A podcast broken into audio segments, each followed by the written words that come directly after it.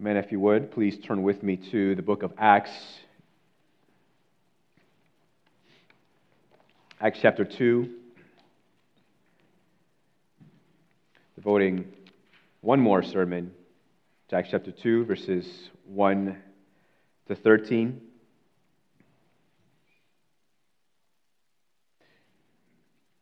We've been working through since January through the book of Acts, and we made it as far as chapter 2. But I promise we will continue with the rest of the book. We're taking our time here. Acts chapter 2, beginning at verse 1.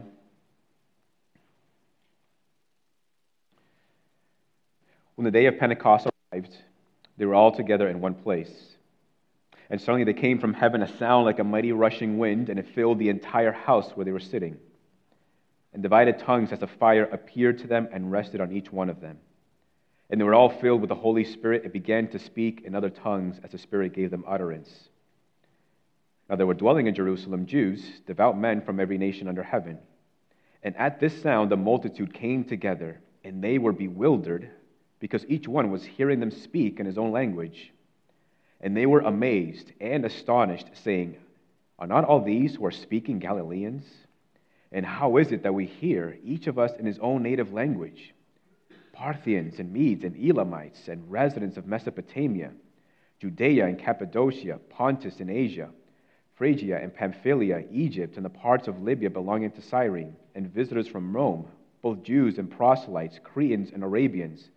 We hear them telling in our own tongues the mighty works of God.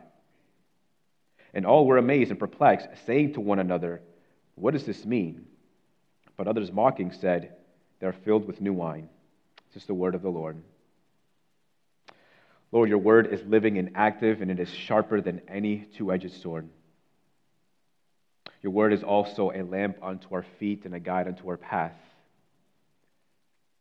Father, as we continue in the book of Acts, Lord, and as we look forward to what we will see later on in the book of Acts,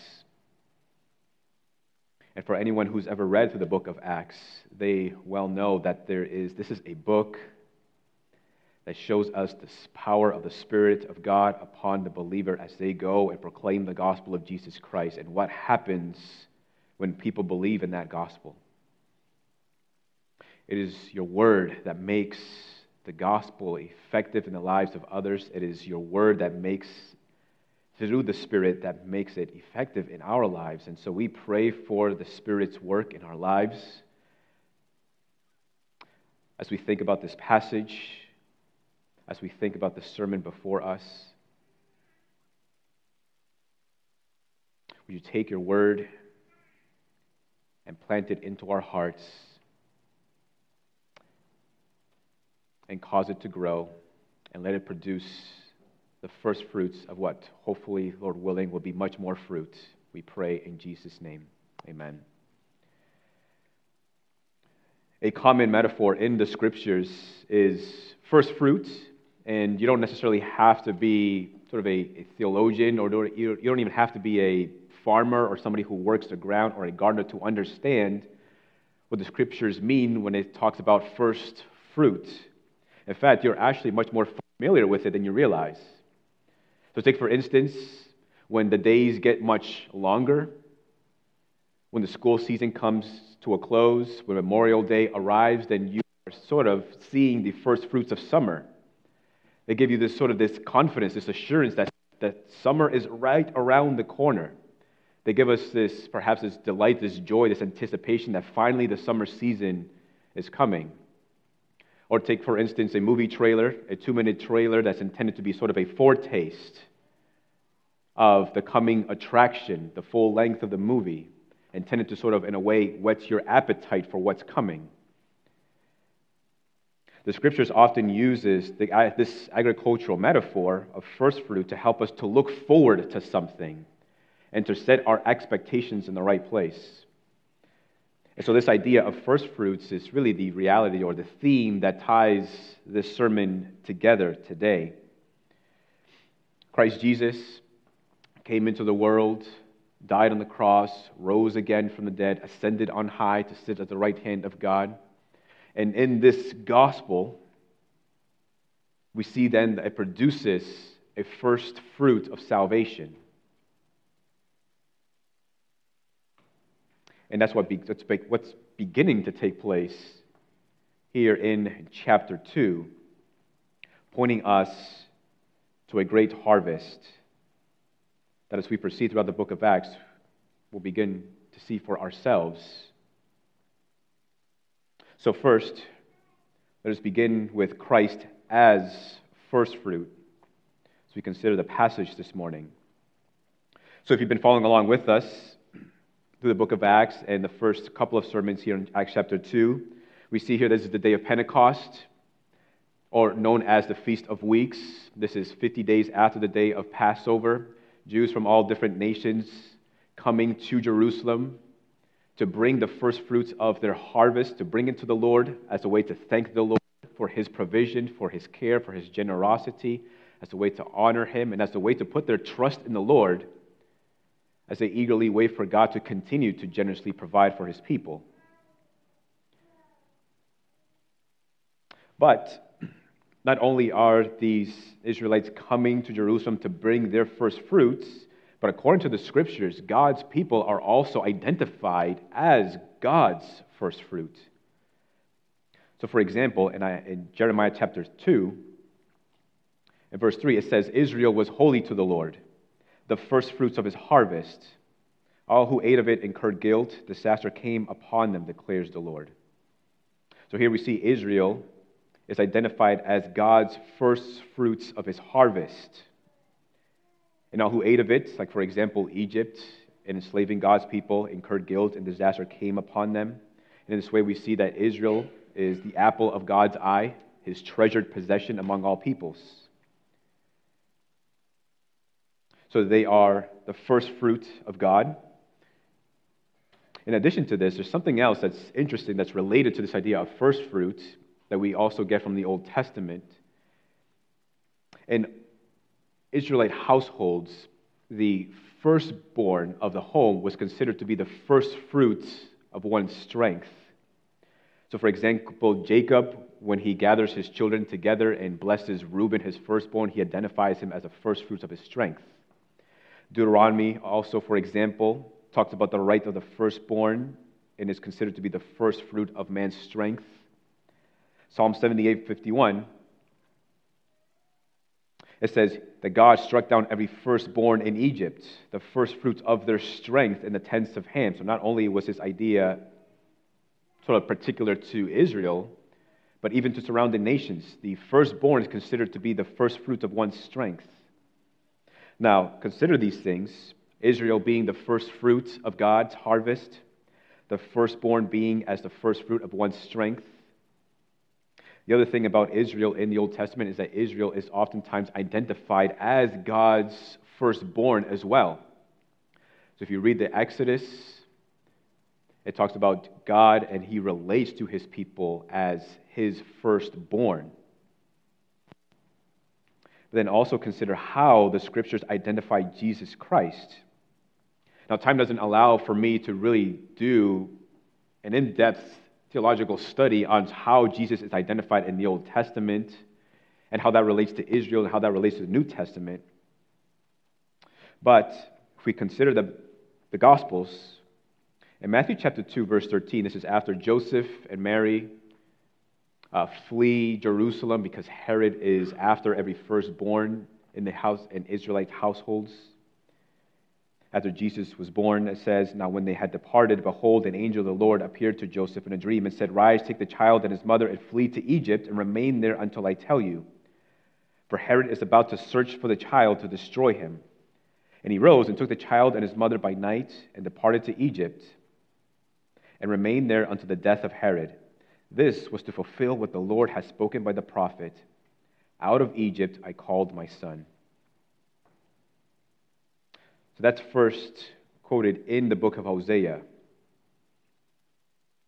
So when Hosea says, Out of Egypt I called my son, it's intended to be prophetic, pointing to this very event of Joseph and Mary taking the child Jesus and fleeing from Israel to go to Egypt for safety until it is safe for them to return back to their home. And it's saying this is pointing to Jesus Christ, who is God's Son. Not only that, but we consider that Israel is also considered to be God's firstborn, that we see then that Jesus is considered to be representative of the people of Israel. That the people have their identification in Jesus. Not all Israel, but only true, believing, faithful Israel is identified in the person of Jesus Christ. And when you consider that passage, you cannot help but think about Exodus as well, and the Israelites being considered God's firstborn, and he calls them out to the Exodus out of Egypt. So, in a way, the scriptures are telling us that Jesus is the true Israel. Jesus is the true people of God. And Colossians identifies Jesus as the firstborn, firstborn of all creation, a passage we'll look at in a moment. And Jesus, as the firstborn, as the Son of God, as the true Israel, what do we see in the life of Jesus? We see in Jesus the strength of God on display. And certainly throughout the scriptures, we see the powerful workings of God throughout his mighty acts from the Exodus to causing the sun to stand still in a moment of war and many other miracles all to display his incredible strength. And then when we turn to the Gospels in the New Testament, what do we see? We see the Son of God. Also showing the strength of God in himself as he performs miracles, as he performs signs and wonders. But even in those, as incredible as those miracles are in the life of Jesus, the most vivid and powerful display of the strength of God and the Son of God is in the gospel itself because it is the gospel that transforms a sinner into a saint, that delivers those from the domain of darkness and transfers them into the kingdom of the beloved Son, the kingdom of light.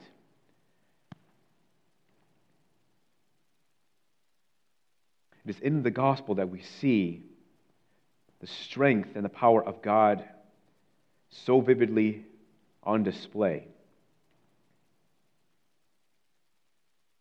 And while Jesus is certainly considered or identified as God's son, God's firstborn, it does not mean that he has this, this beginning as if he was created, but no, he is divine.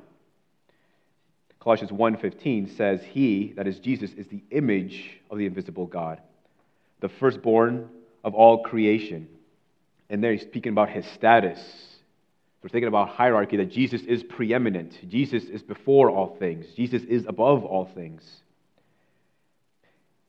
And continuing in the passage, he speaks to his divinity again, for by him all things were created in heaven and on earth, visible and invisible, whether thrones or dominions or rulers or authorities, all things were created through him and for him.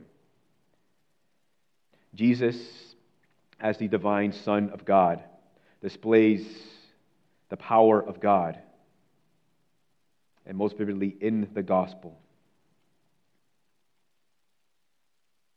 And it is through the gospel that it then is, this, is produced the first fruits of this coming harvest of salvation.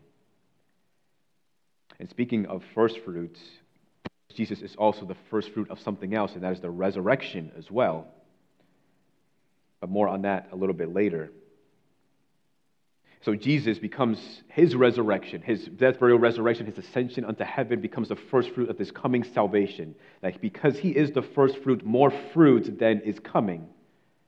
But let's not devalue the cross, right? Not, my, not like a trailer, where the, the trailer is not supposed to be this, as big as the actual movie, or that the first fruit is supposed to be sort of the, the, the pattern of what is coming, which is supposed to be greater. We're not saying that Jesus is lesser than the harvest itself but what Jesus' cross and what Jesus accomplishes through the gospel gives us only just a foretaste of what is coming. And still, the cross itself is the pinnacle of the glory of Jesus Christ. So, certainly not intending to devalue the meaning of the cross, but only to point us to the fact that more is coming, that the cross produces an incredible work through what Christ has accomplished through his death and resurrection. And it is through the gospel, through the work of Jesus Christ, that then believers, the early believers, are the first fruits of that salvation, which is our second point believers as first fruits. The Spirit of Jesus Christ is necessary because it is, the, it is the Spirit that applies the work of Christ unto our lives. Outside of the Spirit of Christ working in our hearts, the cross is this event that remains outside of us, but it is the Spirit that takes that work and applies it to the life of the believer through their faith in Jesus Christ.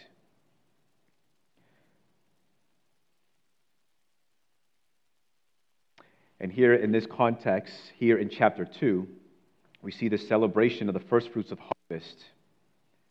When the first fruit of God, that is the people of Israel, are coming to Jerusalem, bringing their first fruits of their harvest, not knowing, right, once we move on and we'll see the preaching of Peter at Pentecost and the results of that, what we'll then see is that these first fruits of God actually become the first fruits of this salvation harvest through the Spirit of God as the gospel is preached. And in this way, they become the earliest believers, the very first fruit of this salvation. In 2 Thessalonians 2.13, the Apostle Paul says, speaking to the church in gosh, Thessalonica, But we ought always to give thanks to God for you, brothers, beloved by the Lord, because God chose you as the firstfruits to be saved through sanctification by the Spirit and belief in the truth. I think Paul here is speaking specifically or immediately to his audience, which is this church, that they have been chosen to be the first fruits of Christ's salvation. One historian estimates that at the end of the first century, there were not even 10,000 Christians in the world. Whatever that number was, we might say that these were the very first fruits of this coming salvation. The household of Stephanus in Achaia, 1 Corinthians 6.15, were the first believers in Achaia. We consider, might, might consider them to be the first fruits of salvation. Epaenetus, Romans 16 says that he was the first convert to Christ in Asia. There's a first fruit. The 3,000 souls who come to believe in the gospel of Jesus Christ at Apostle Peter's preaching are the first fruits of this salvation. Cornelius, later on, a Gentile, believes him and his household become the first fruit of salvation. And then these other converts in Ephesus, in Lystra, in Antioch, and other places what we see, or what we will begin to see as we continue through the book of Acts, is the first fruits of this coming harvest, all because of the Spirit's work in the life of the believer as they go and proclaim the gospel of Jesus Christ. But the very idea of first fruit is that if there is a first fruit, it means that there is more to come. James 1:18 says, "Of his own will he brought us forth by the word of truth." That we, and I think he's speaking we as in himself and these early believers, that we should be a kind of first fruits of his creatures. And I think there James has an expectation that if we, them, are the first fruit, that there's more to come. Many of you know that in our backyard we have two raised garden beds, and one of them is just strawberries. We planted these strawberries years ago and you plant them once and you don't expect anything. There's nothing that's going to grow that first year, not until the very next year. But once they start growing, they continue to produce each and every year, and you just have to keep weeding it out and continue to keep watering them. But all on its own, it continues to produce fruit each and every year. Now, it comes to a point where you have to sort of dig it all up and you have to start all over again. But they continue to produce year after year after year. The gospel continues to produce fruit to this very day. And yes, by the end of the first century, there may not have even been 10,000 Christians. But in 2015, according to one Pew Research, there were 2.3 billion people in the world who identified as Christians. So it began as this first fruit of this gospel salvation harvest. We see that even to this day, that the harvest continues to produce as the gospel continues to go forth and, those con- and his people continue to preach. And God continues to empower his people as gospel witnesses and causing more fruit to grow. Now, the difference is that there's no need to replant it like our starberry bushes. There's no need to crucify the Savior again. Jesus Christ, the Lamb of God, was crucified once, and that was all that was necessary in order to continue to produce this incredible harvest of salvation, even to this very day. And we stand here today as part of that harvest. We are here today because there were those first fruits that came before us.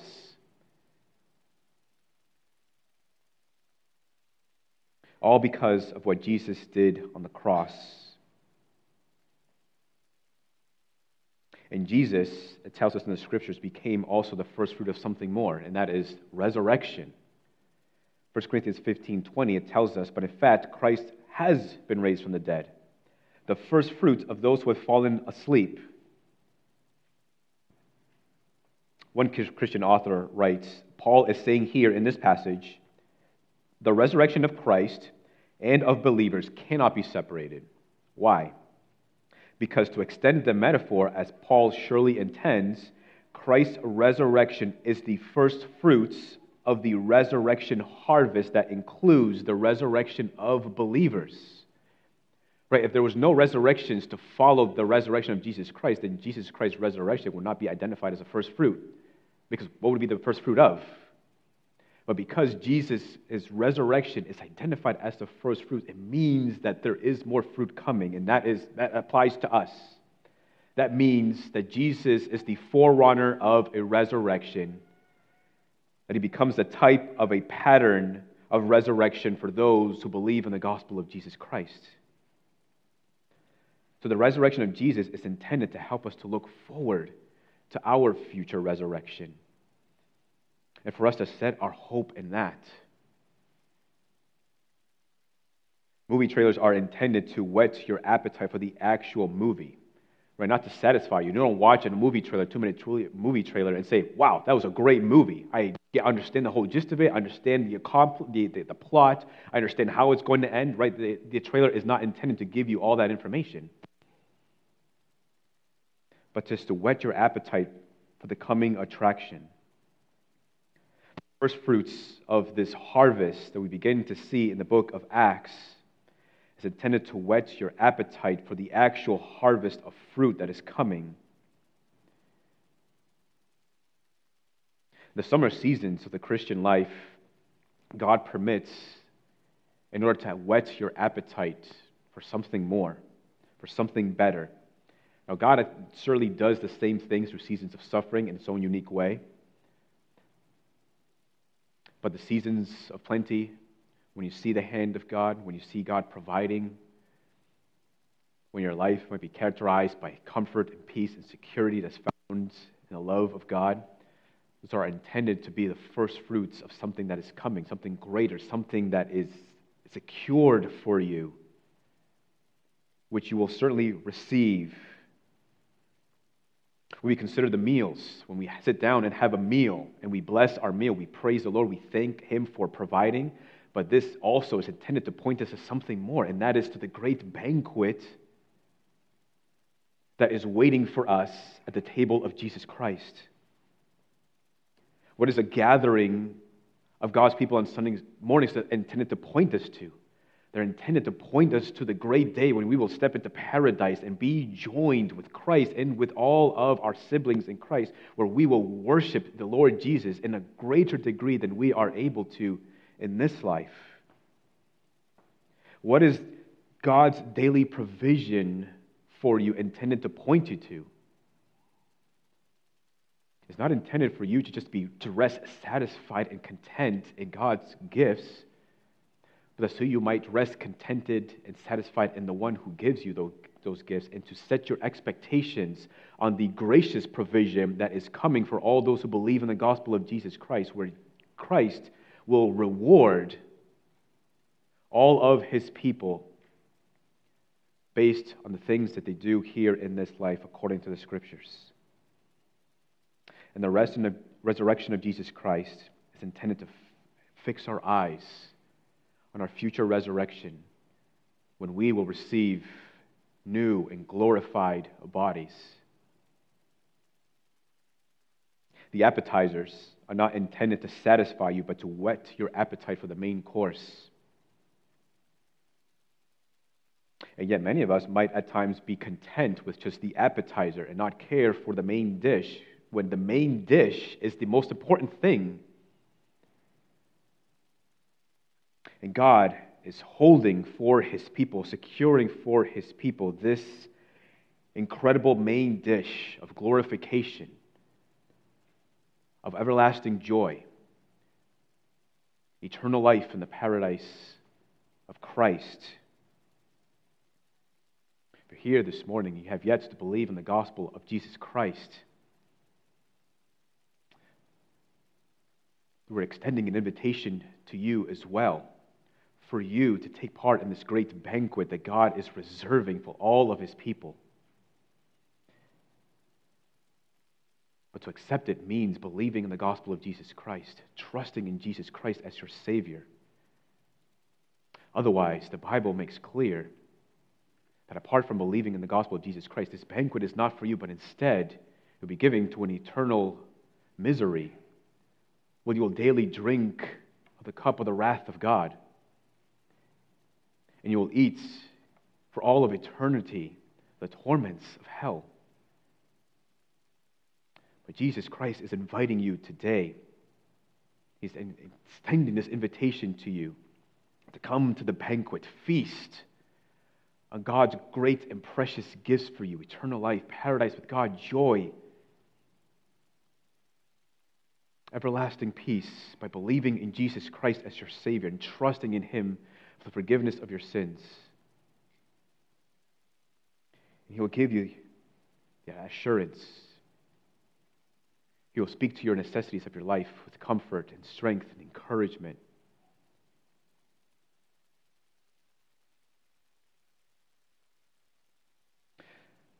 So, with God's gifts that He generously and graciously gives unto us, let us be thankful.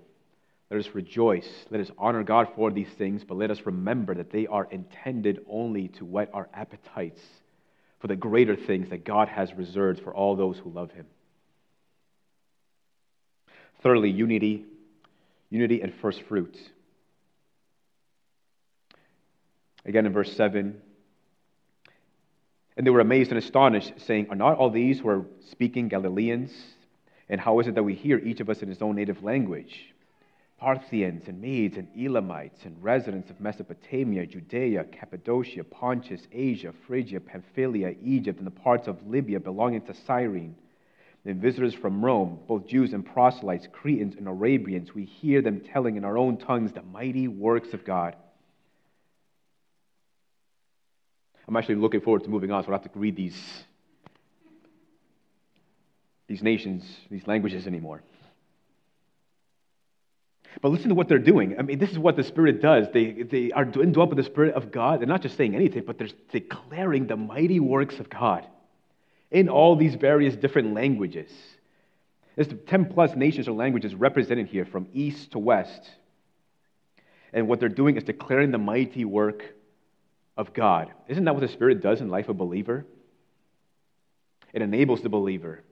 It compels the believer to declare the mighty works of God. I mean, this is what we do on Sunday mornings. What do we do? We hear of the mighty works of God as it, through His Word. We worship to the mighty works of God as we sing on Sunday mornings. When we share testimonies with others, what are we doing but declaring the mighty works of God? When we're going out and we share the gospel with unbelievers, what are we doing but declaring the mighty work of God through the gospel of Jesus Christ? In Genesis 10, here we see the, the table of nations And it's about 70 nations that are descended from Noah, coming through his three sons. And then right after that, we have the incident of the Tower of Babel, which recounts the division of these nations by God dispersing them and giving them various languages. Now, as we consider this passage here in Luke, I don't think Luke is making a sort of a one to one connection as to sort of like look at this reversal of what's happened in the book uh, or in the Tower of Babel.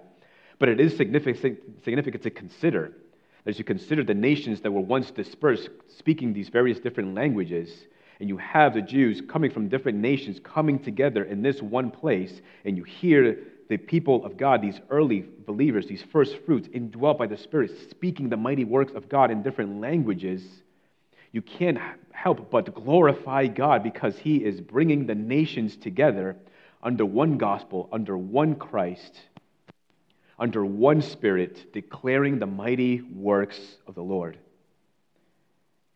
And while certainly they are all Jews who are coming together in this event, but remember, they are the first fruits of what is to come.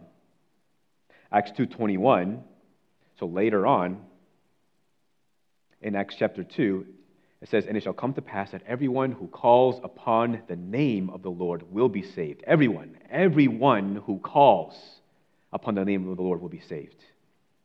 In Romans 9:23, the apostle Paul speaks about God making known the riches of his glory for vessels of mercy, which he prepared beforehand for glory, even us whom he has called not from the Jews only, but also from the Gentiles, right? That is us.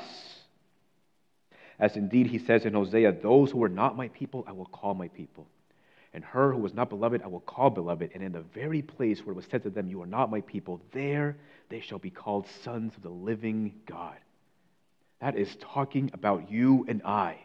We are the Gentiles who are included in this glorious gospel. We are the Gentiles who, is, who are included in this harvest of salvation. brought together through faith in the gospel of Jesus Christ, making us one people under the lordship of Jesus Christ.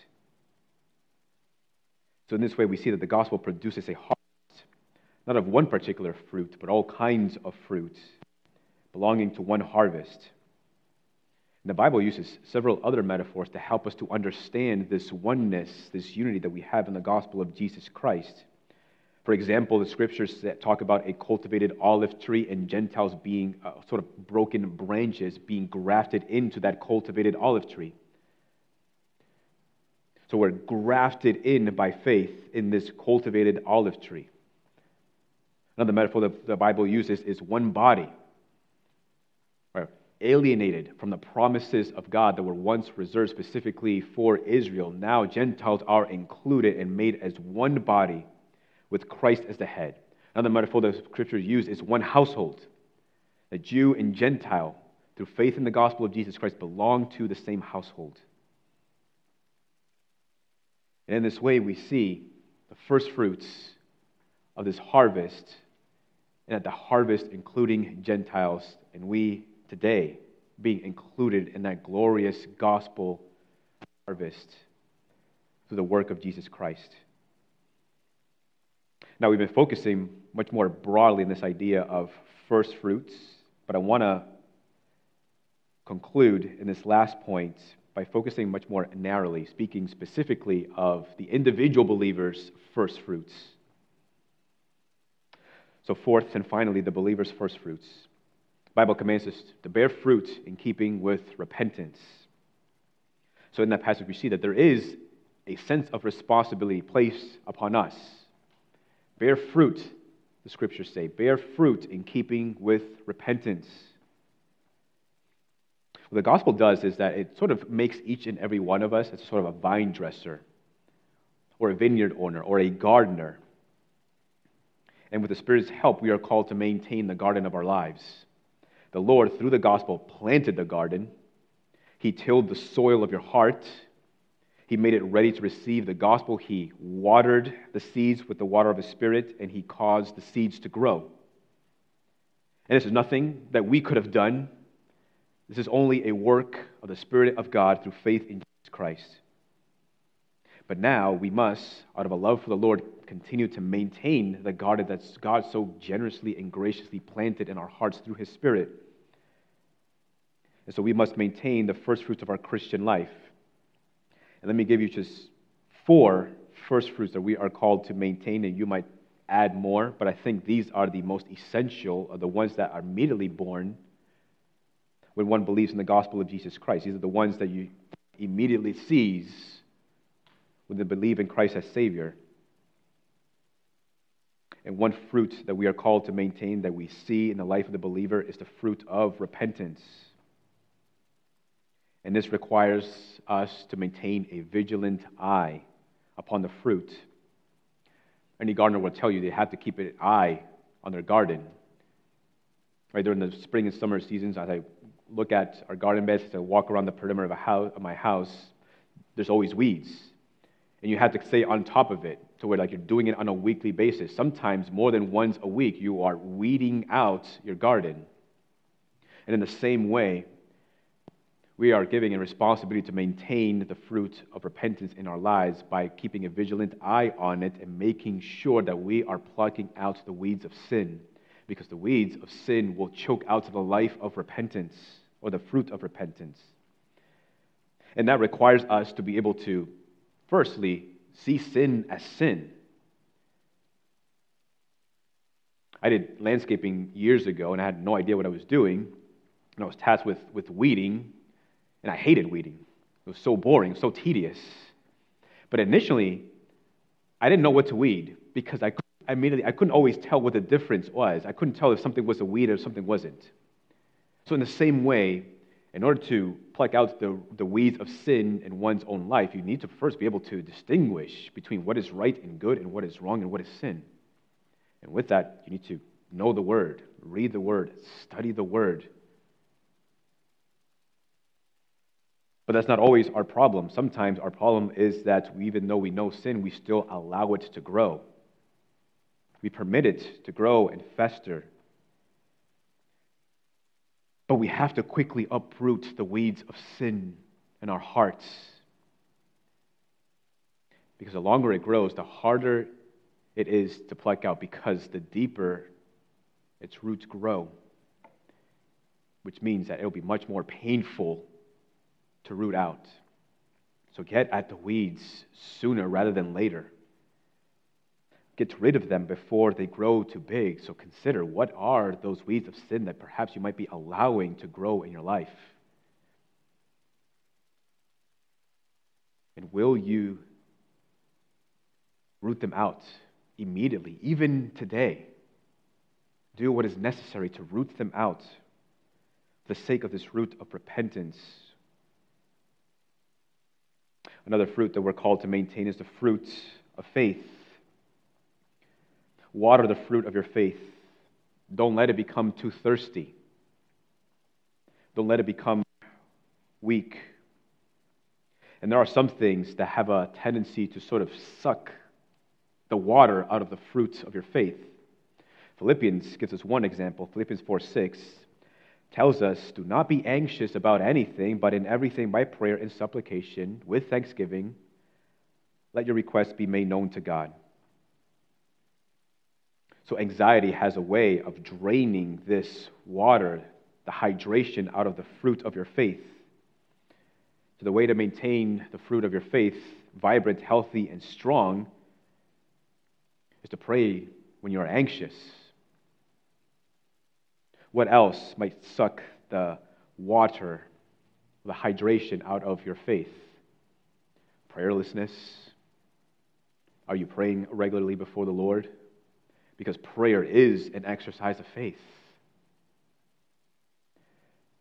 We talked about repentance and obedience. Repentance and obedience is also a way of watering the fruit of your faith. For repentance, in a way, is walking in faith daily, each and every day. So ask yourself is your faith thirsty? Is your faith dehydrated? Consider your prayer life. Consider your walking in obedience to the Lord. Consider the fruit that's growing in your life right now. Is the fruit of anxiety growing in your life right now? Is it, is it, how about, is it the fruit of bitterness? Is it the fruit of discontentment?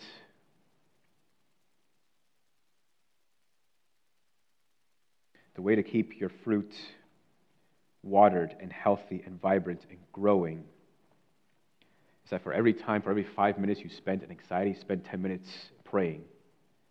For every five minutes you spend in bitterness, spend 10 minutes praying. Pray and pray and pray before the Lord. The Lord is eager to hear your prayers. The Lord delights to hear the prayers of his saints.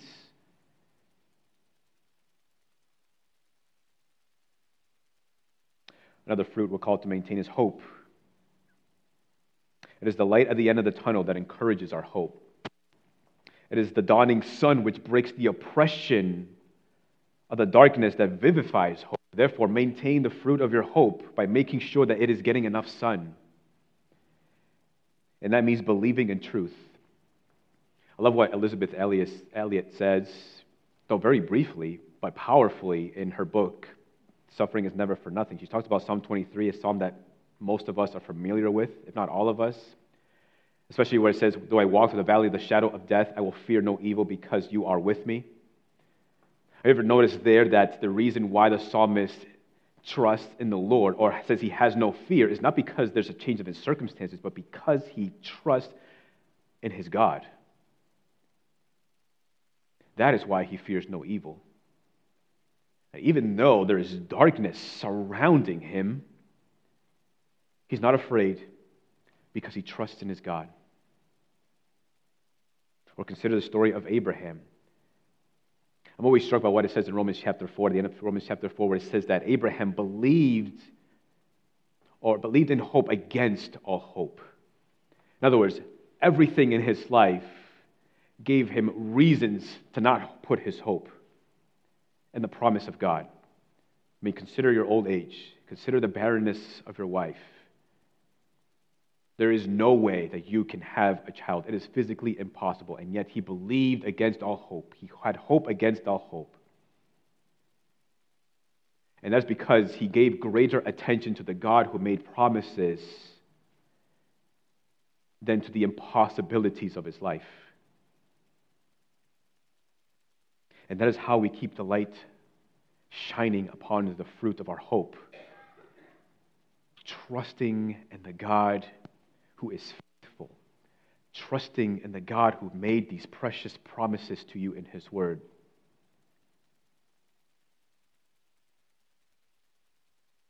Focus specifically on those promises that point you to something greater that is coming to all those who believe. Consider the Psalms. I encourage you to take a look at the Psalms and read through the Psalms because oftentimes you'll see the psalmist in calamity, in dire circumstances, and yet trusting in God even though his situations in the moment haven't changed. And our tendency is to oftentimes ask, well, what if God, yes, I, am walking through this valley of shadow of death, I will fear no evil because I, uh, because I believe in you, because I trust you, but what about this? Or what if this? Or what if this happens? Or what about that? Don't entertain such thoughts. God just simply calls you to trust. Don't worry about the details. God will take care of the details. Don't worry about tomorrow. Today's, today's troubles is sufficient for itself.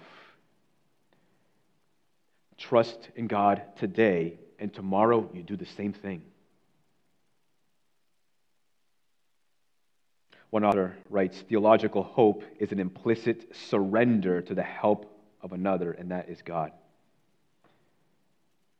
Are you surrendering yourself? Are you surrendering your situations? Are you surrendering your season of trial or even your season of suffering into the hands of the Lord?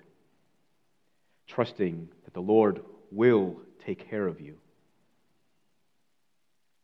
And lastly, the fruit of love.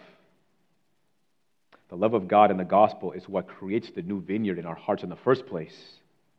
So, love is the natural fruit that is produced as long as one maintains the fruit of faith and repentance and hope. Love for God and love for God's people is a natural fruit that's produced with the gospel of Jesus Christ. But it must be a fruit that we maintain. Sometimes gardeners will give fertilizer or some kind of nutrients to the things that they're growing to help it to grow more vibrant, to produce more. In the same way, we ought to fertilize the fruit of our love in our hearts, giving it the nutrients that it needs in order to grow and prosper. And what are those nutrients? Those nutrients are doing. It is serving, it is giving, it is loving others. I said last week that the church, the early church in the book of Acts, is marked by this togetherness. They're together as one, devoting themselves to the same things. They're coming together. They're sharing the gospel with others together. All because of this love for God and this love for others. And it is this love that compels them to do all these things together and to do these things for one another. So ask yourself is your love for God and others becoming increasingly colder?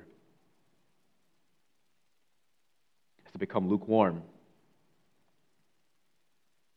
Has it no longer as vibrant as it might have been perhaps earlier in your Christian walk with the Lord?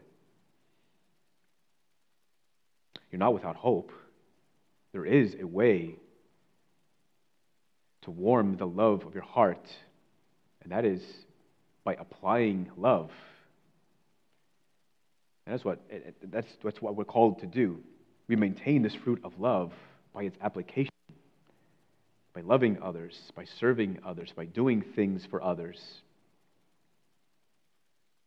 Not just because the Lord commands us to, but because we desire to help others, because we desire to love others and to leave them in a better place than when we found them.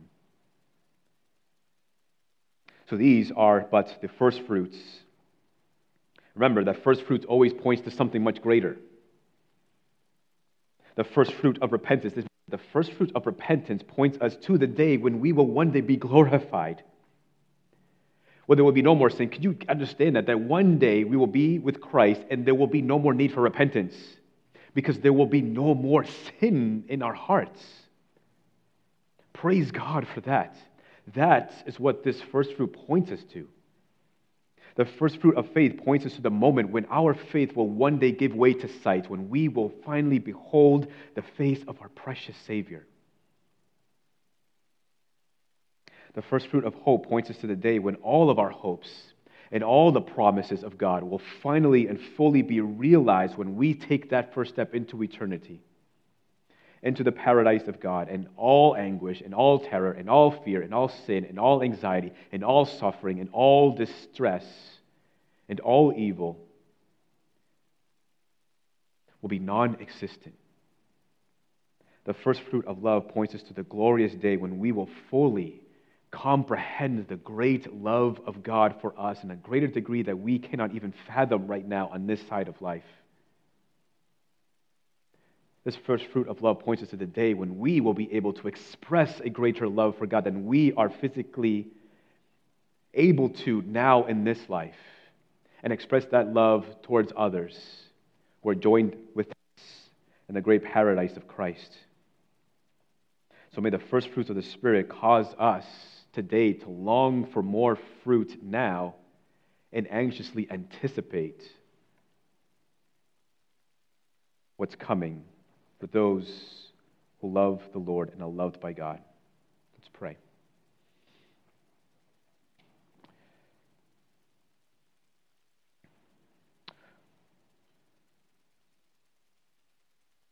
Father, we thank you for the great work of your Spirit upon our lives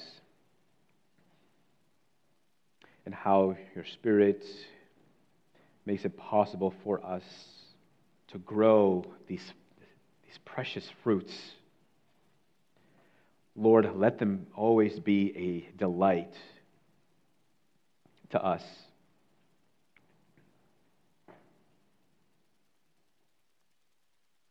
Lord, help us to maintain the garden of our hearts with the assistance of your Spirit. Let us continually be marked by repentance and faith hope and love.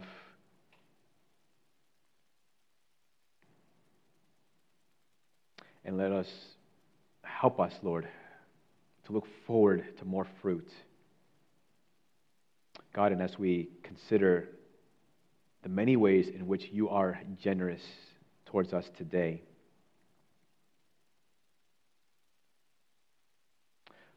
Lord, help us to not find our satisfaction and contentment in those gifts, as precious as they are,